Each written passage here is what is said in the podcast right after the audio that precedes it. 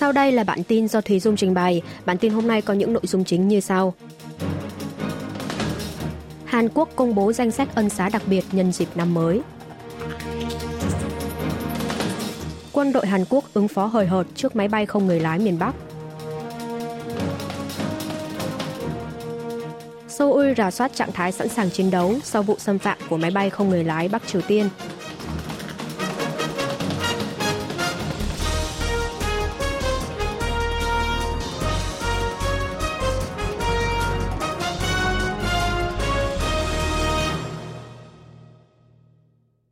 Hàn Quốc công bố danh sách ân xá đặc biệt nhân dịp năm mới. 5 ngày trước thềm năm mới 2023, chính phủ Hàn Quốc ngày 27 tháng 12 đã mở cuộc họp nội các, công bố danh sách đặc xá 1.373 phạm nhân. Đây là đợt đặc xá thứ hai của chính phủ Tổng thống Yoon Suk-yeol sau lần đặc xá đầu tiên vào dịp Quốc khánh 15 tháng 8 năm nay. Khác với đợt đặc xá đầu tiên gồm nhiều doanh nhân, lần này danh sách đặc xá bao gồm nhiều chính khách và công chức cấp cao. Chính phủ giải thích điều này là nhằm tạo cơ hội để họ có thể một lần nữa đóng góp vào sự phát triển của quốc gia, đoàn kết toàn dân. Trong danh sách lần này có cựu Tổng thống Lee Myung-bak. Ông Lee bị tòa án tối cao kết án 17 năm tù giam và 13 tỷ won, 10,2 triệu đô la Mỹ tiền phạt vào tháng 10 năm 2020 với lý do biện thủ và nhận hối lộ, hiện đang được hoãn thi hành án vì lý do sức khỏe. Theo quyết định ân xá của chính phủ, cựu Tổng thống được miễn 15 năm án tù còn lại và 8,2 tỷ won, 6,5 triệu đô la Mỹ tiền phạt chưa nộp. Danh sách đặc xá còn có cựu tỉnh trưởng tỉnh Nam Gyeongsang Kim Gyeongsu. Ông Kim từng bị tòa án tối cao kết án 2 năm tù giam vào tháng 7 năm ngoái vì nghi ngờ thao túng bình luận trên mạng vào năm 2016 nhằm giúp ứng cử viên Tổng thống đảng đối lập Dân chủ đồng hành Moon Jae-in đắc cử. Ông Kim dự kiến sẽ mãn hạn tù vào ngày 4 tháng 5 năm 2023. Tuy nhiên, cựu tỉnh trưởng Kim chỉ được ân xá mà không được khôi phục quyền lợi. Theo đó, ông này bị hạn chế quyền tranh cử cho tới hết tháng 5 năm 2028. Ngoài ra, danh sách đặc xá còn có các chính khách như cựu Chánh văn phòng Tổng thống Kim Ki-chun, cựu Phó Thủ tướng phụ trách kinh tế kiêm Bộ trưởng Kế hoạch và Tài chính Choi Kyung-hwan, cựu Cố vấn các vấn đề nhà nước và chính trị Chun Byung-hun, cựu nghị sĩ Kim Song-thê Đảng Sức mạnh Quốc dân, cựu nghị sĩ Shin Ke-run Đảng Dân chủ đồng hành cũng nằm trong danh sách được ân xá lần này. Phản ứng của chính giới về quyết định đặc xá nhân dịp năm mới của Tổng thống. Người phát ngôn đảng đối lập Sức mạnh Quốc dân Yang Kim Hi ngày 27 tháng 12 đánh giá danh sách đặc xá nhân dịp năm mới mà chính phủ công bố cùng ngày bao gồm nhiều nhân sự của cả phe cầm quyền và đối lập. Điều này đã thể hiện quyết tâm đoàn kết toàn dân của Tổng thống Yoon Suk-yeol.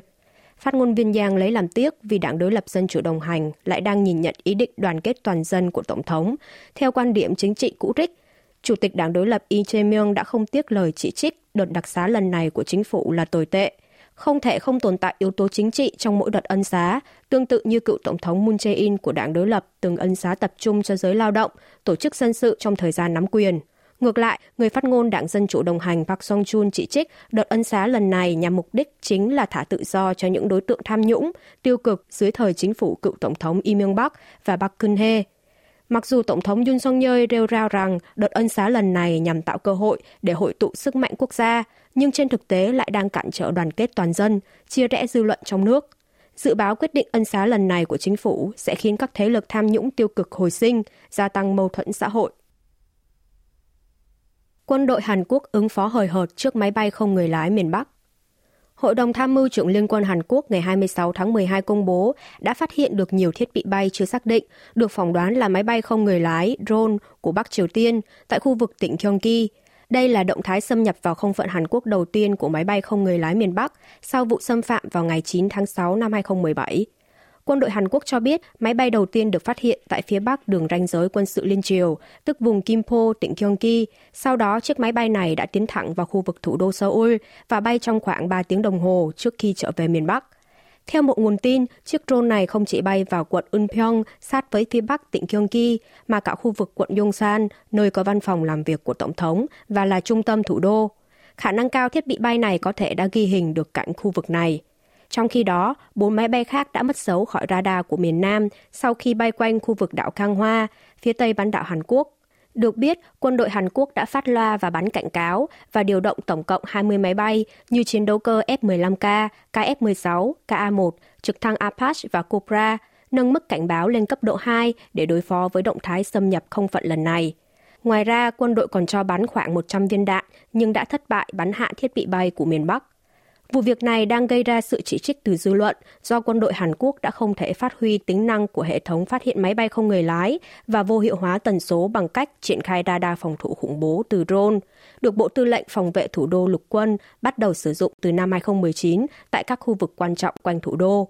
Mặc dù quân đội cho rằng đã phải điều chỉnh mức độ cảnh báo do lo ngại về những thiệt hại có thể gây ra cho người dân, song quân đội cũng không thể không tránh khỏi bị chỉ trích do không xác định được mục đích của máy bay không người lái Bắc Triều Tiên, chỉ đến chinh thám hay để tấn công. Seoul rà soát trạng thái sẵn sàng chiến đấu sau vụ xâm phạm của máy bay không người lái Bắc Triều Tiên. Sau vụ 5 máy bay không người lái của Bắc Triều Tiên vượt qua ranh giới quân sự liên triều, xâm phạm không phận Hàn Quốc vào ngày 26 tháng 12, quân đội Hàn Quốc đã tăng cường giám sát và duy trì trạng thái sẵn sàng đối phó cần thiết. Trong buổi họp báo thường kỳ ngày 27 tháng 12, Hội đồng Tham mưu trưởng Liên quân Hàn Quốc cho biết đã quyết định tiến hành rà soát trạng thái sẵn sàng chiến đấu, tập trung vào các đơn vị đã thực hiện tác chiến đối phó với máy bay không người lái của miền Bắc. Trưởng phòng truyền thông, người phát ngôn Hội đồng Tham mưu trưởng Liên quân Hàn Quốc Yi Song-chun cho biết, quy trình rà soát trạng thái sẵn sàng chiến đấu được thực hiện từ ngày 27 tháng 12, nhằm mục đích phát hiện những hạng mục tác chiến còn thiếu sót, cần bổ sung hoàn thiện của các đơn vị quân đội. Hội đồng Tham mưu trưởng giải thích quân đội đã không thể thông báo như bằng tin nhắn cho người dân khu vực đó, do đang truy dấu máy bay không người lái theo thời gian thực. Bên cạnh đó, Hội đồng Tham mưu trưởng Liên quân bác bỏ nội dung mà truyền thông đưa tin rằng máy bay không người lái của Bắc Triều Tiên đã bay tới vùng trời quận Yongsan, Seoul, nơi đặt văn phòng Tổng thống. Quân đội giải thích máy bay không người lái của miền Bắc có kích thước nhỏ hơn 3 mét nên khó truy dấu chính xác đường bay của 5 máy bay xâm phạm. Mặt khác, Thủy quân lục chiến sáng ngày 27 tháng 12 đã tiến hành diễn tập tìm kiếm và trinh sát máy bay không người lái trong vòng 2 tiếng tại khu vực huyện Kanghwa, thành phố Incheon và thành phố Gimpo thuộc tỉnh Gyeonggi. Mỹ đang thảo luận chặt chẽ với Hàn Quốc về vụ xâm phạm của máy bay không người lái Bắc Triều Tiên. Trả lời câu hỏi của báo giới vào ngày 26 tháng 12 giờ địa phương về việc máy bay không người lái của Bắc Triều Tiên xâm phạm không phận của Hàn Quốc, người phát ngôn Hội đồng An ninh Quốc gia NSC Nhà Trắng nhấn mạnh Washington đang thảo luận chặt chẽ với chính phủ Seoul về tính chất của vụ xâm phạm lần này. Người phát ngôn cho biết Mỹ nhận thức rõ về việc cần thiết phải bảo vệ lãnh thổ cho Hàn Quốc. Quan chức này cũng đồng thời đề cập tới cam kết vững chắc của Washington trong việc phòng thủ cho Seoul. Trước đó, từ lúc 10 giờ 25 phút ngày 26 tháng 12, 5 chiếc máy bay không người lái của Bắc Triều Tiên đã vượt qua ranh giới quân sự liên triều, xâm phạm không phận thủ đô Seoul, huyện Kanghwa và thành phố Paju, tỉnh Gyeonggi trong vòng hơn 5 tiếng. Bắc Triều Tiên tổ chức hội nghị toàn thể Ủy ban Trung ương Đảng Lao động khóa 8. Hãng thông tấn Trung ương Triều Tiên KCNA ngày 27 tháng 12 đưa tin, Hội nghị toàn thể lần 6, Ủy ban Trung ương Đảng Lao động khóa 8 đã khai mạc vào ngày 26 tháng 12. Tại hội nghị, Chủ tịch Ủy ban Quốc vụ Bắc Triều Tiên Kim Jong-un đánh giá việc nước này nắm bắt được sâu sắc đặc điểm môi trường đối nội đối ngoại gần đây và đề ra chính xác phương hướng phát triển công tác quốc gia thời gian tới, chính là nhờ những kinh nghiệm quý giá đạt được thông qua cuộc đấu tranh trước những thử thách trong năm 2022. Ông Kim Jong-un cũng nhấn mạnh về việc xây dựng phương hướng đấu tranh vững chắc và mạnh mẽ hơn nữa trong thời gian tới. Tại hội nghị cùng ngày, miền Bắc đã thông qua 5 nghị sự với sự nhất trí tuyệt đối, như tổng kết tình hình thực hiện các chính sách lớn của Đảng và Nhà nước năm 2022, kế hoạch công tác năm 2023, tình hình giải ngân ngân sách nhà nước năm 2022 và dự thảo ngân sách nhà nước năm 2023.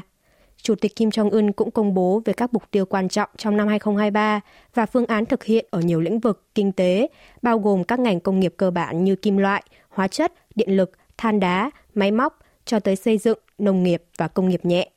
Hội nghị toàn thể Ủy ban Trung ương Đảng Lao động sẽ tiếp tục kéo dài trong vài ngày tới. Về sự kiện trên, một quan chức Bộ Thống nhất Hàn Quốc ngày 27 tháng 12 cho biết, thông thường, Hội nghị toàn thể Ủy ban Trung ương Đảng Lao động miền Bắc sẽ kéo dài khoảng 4 đến 5 ngày. So với hội nghị lần thứ 4 năm ngoái, thì hội nghị năm nay giảm đi một nghị sự, ngày tổ chức cũng được sớm hơn một ngày. Mặt khác, truyền thông miền Bắc vẫn đang im ắng về vụ máy bay không người lái nước này xâm phạm không phận miền Nam. Quan chức Bộ Thống nhất cho rằng vẫn khó để nhận định về ý đồ của miền Bắc. Nạn nhân cưỡng ép lao động thời chiến bức xúc việc Hàn Quốc chi trả khoản bồi thường. Các nạn nhân người Hàn Quốc từng bị cưỡng ép lao động thời chiến đã mở cuộc họp báo khẩn hôm 26 tháng 12 và kịch liệt phản đối phương án bồi thường tối ưu mà chính phủ đã trình bày với họ vào tuần trước. Phương án bồi thường tối ưu được nhắc đến ở đây là Hàn Quốc thay mặt Nhật Bản chi trả tiền bồi thường cho các nạn nhân bằng nguồn quỹ hỗ trợ nạn nhân bị cưỡng ép lao động thời chiến, lập nên từ số tiền đóng góp của các doanh nghiệp Hàn Quốc. Tuy nhiên, phương án này không có nội dung các doanh nghiệp tội phạm chiến tranh Nhật Bản đóng góp khoản bồi thường hoặc đưa ra lời xin lỗi, cũng chính là hai yêu cầu trọng tâm của các nạn nhân. Quỹ hỗ trợ nạn nhân bị cưỡng ép lao động thời chiến, trực thuộc Bộ Hành chính và An toàn, đã xúc tiến sửa đổi điều lệ nhằm thế quyền chi trả tiền bồi thường cho các nạn nhân. Trong cuộc họp hội đồng quản trị diễn ra gần đây, tổ chức này đã bổ sung nội dung bồi thường chi trả và hỗ trợ cho các nạn nhân bị cưỡng ép lao động vào mục đích thành lập và phạm vi hoạt động. Phía nạn nhân chỉ trích phương án mà chính phủ thông báo cho các nạn nhân là miễn trách nhiệm của các doanh nghiệp tội phạm chiến tranh Nhật Bản, trong đó có công ty công nghiệp nặng Mitsubishi và công ty thép Nippon, nơi không góp vốn hoặc thể hiện hối cải. Họ quy kết đây rõ ràng là sự thất bại trong ngoại giao của Seoul. Về phần mình, Bộ Ngoại giao Hàn Quốc nhấn mạnh ngay từ ban đầu, Bộ không hề cân nhắc đến giải pháp mà không có sự tham gia của các công ty liên quan nêu trên. Tuy nhiên, Bộ Ngoại giao kỳ vọng một khi quỹ hỗ trợ nạn nhân bắt đầu chi trả tiền bồi thường cho các nạn nhân thông qua các nguồn quỹ từ các doanh nghiệp Hàn Quốc thì có thể thu hút các doanh nghiệp Nhật Bản, không phải là tội phạm chiến tranh, tự nguyện tham gia đóng góp vào quỹ, đồng thời có thể lôi kéo chính phủ Nhật Bản bày tỏ sự hối tiếc về vấn đề này.